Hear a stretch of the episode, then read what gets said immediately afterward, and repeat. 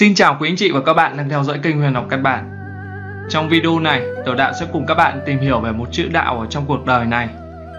Đạo theo chữ Hán, nghĩa đen là con đường hay đường đi, nghĩa bóng mang khái niệm trừu tượng về con đường, phương hướng, đường lối dẫn dắt của con người đi đến mục tiêu hay lý tưởng nào đó. Có rất nhiều lý tưởng, phương hướng và nguyên tắc khác nhau về đạo.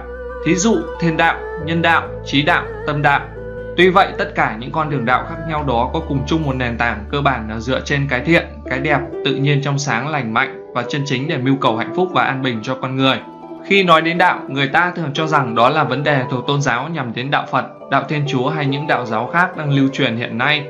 Thật sự, đạo giáo hay tôn giáo chỉ là một trong nhiều đạo khác nhau, nhưng chủ yếu về tâm linh, dựa vào lòng tin hay đức tin của người theo đạo giáo để khuyên con người làm lành tránh dữ, những con đường đạo khác cũng thế, đều dẫn dạy con người cách sống, cách hành xử, cách yêu thương cho và nhận trên công bằng bác ái.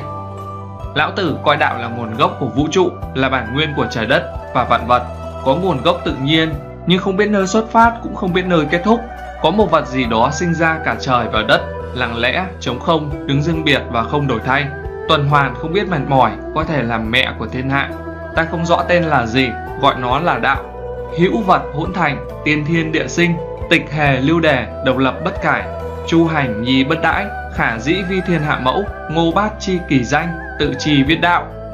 Đạo ở khắp vũ trụ, tàng ẩn trong muôn vật thiên nhiên và không có bất cứ sự phân biệt nào. Đạo là vô hình, nhưng công dụng vô biên đối với vạn vật và đều tương đối và ngang nhau. Có thể hình dung đó là đạo của trời. Lão Tử cũng diễn tả đạo với nhiều con đường khác nhau với hình dung rõ nét hơn nhờ vào cái lý đi theo sau nó như đạo người, đạo trời, đạo trị nước hay đạo đức kinh của ông. Theo ông, đạo có công sinh ra vạn vật, còn đức thì bồi dưỡng, nuôi lớn vạn vật và có công che chở vạn vật, nhưng công sức đó lại tùy thuộc vào đạo. Nói cách khác, khi vạn vật được tự nhiên sinh ra, muốn được phát triển và trưởng thành tốt thì phải cần có quá trình bồi dưỡng nuôi lớn tốt. Muốn được thế cần phải tuân theo chính quy luật của nó tức quy luật của tự nhiên, quy luật của đạo. Khi con người làm được những điều thích ứng thuận với đạo trời thì coi như đắc đạo. Vì thế, lão tử chủ trương sống tự nhiên với bản chất con người để gần gũi với đạo hơn. Kinh dịch đã nói, nhất âm, nhất dương, chi vì đạo. Hai khí âm và dương tác động lẫn nhau là động lực thúc đẩy sự hình thành và chuyển hóa của sự vật. Tức đạo là do một âm một dương tác động ảnh hưởng lẫn nhau để sinh ra. Chuyển hóa và phát triển vạn vật trong vũ trụ đó là sự biến chuyển không ngừng trong mối liên hệ giữa trời, đất và con người trong mô hình trật tự của hai chiều âm và dương. Người nào thấu hiểu được dịch, hiểu được sự vật và còn thông thấu được cả đạo của sự vật, tất nhiên sẽ hành xử theo đạo là đạo quân tử. Không gì mà không có đạo, đạo hiện hữu khắp nơi, mọi vạn vật đều sinh tồn trong quy luật biến hóa của đạo và nhờ đạo.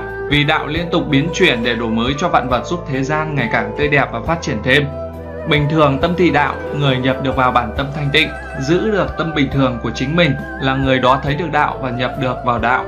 Do đó có thể đọc được hiểu những lời dạy của chư Phật, thấu hiểu được mọi Phật Pháp, không cần phải thuộc lầu các kinh điển hay sách vở mà vẫn tự thấy được con đường giác ngộ và giải thoát, tiến tới xây dựng đời sống hiện hữu được an lạc và tìm thấy hạnh phúc cho bản thân.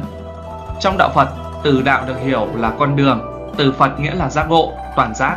Đạo Phật được hiểu là con đường đi tới sự giác ngộ, khái niệm cao đài giáo. Muốn nhìn thấy đạo phải tu luyện và phải đủ công đức thì mới đắc đạo được. Đạo không phải nơi lời nói mà phải ở kết quả chúng ta làm. Chẳng phải nơi câu kệ, câu kinh mà buộc hành vi người giữ đạo. Cái khó khăn của đạo chẳng phải nơi giảng dạy mà cốt ở sự thực hành. Cái hay của đạo cũng chẳng phải nơi yếu lý mà ở sự kết quả của sự giáo truyền.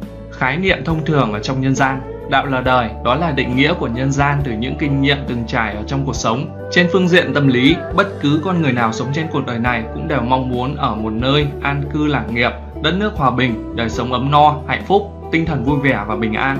Thế nhưng, cuộc đời luôn đầy biến động, vì thế con người rất đa dạng, phong phú cùng với vạn vật thiên nhiên ảnh hưởng tác động lên nhau. Do đó, con người trở nên mong muốn lợi lộc nhiều hơn cho mình và đã vượt ra khỏi ranh giới tự nhiên của bản thân. Cuộc đời lại có những quy luật tự nhiên của nó với sự bù trừ cân bằng khiến cho con người thường xuyên nhận được những gì mình đã cho, tức là trả giá cho hành động của mình. Quy luật và nguyên tắc tự nhiên đó chính là đạo lý ở đời. Đạo đời vô hình nhưng thích ứng và hiệu quả tức thì. Người hiểu được đạo đời là người tự biết rút kinh nghiệm khi thất bại, biết tự học hỏi khi yếu kém, biết nhận trách nhiệm khi lầm lỗi và tự biết điều chỉnh khiếm khuyết của bản thân, biết cân bằng những mong muốn vừa đủ và tìm thấy được niềm vui hạnh phúc cho bản thân. Trên là ý nghĩa chữ đạo trong cuộc đời nhân sinh. Hãy để lại ý kiến đóng góp và lá số tử vi của các bạn dưới phần bình luận video. Xin chào và hẹn gặp lại các bạn trong các video tiếp theo.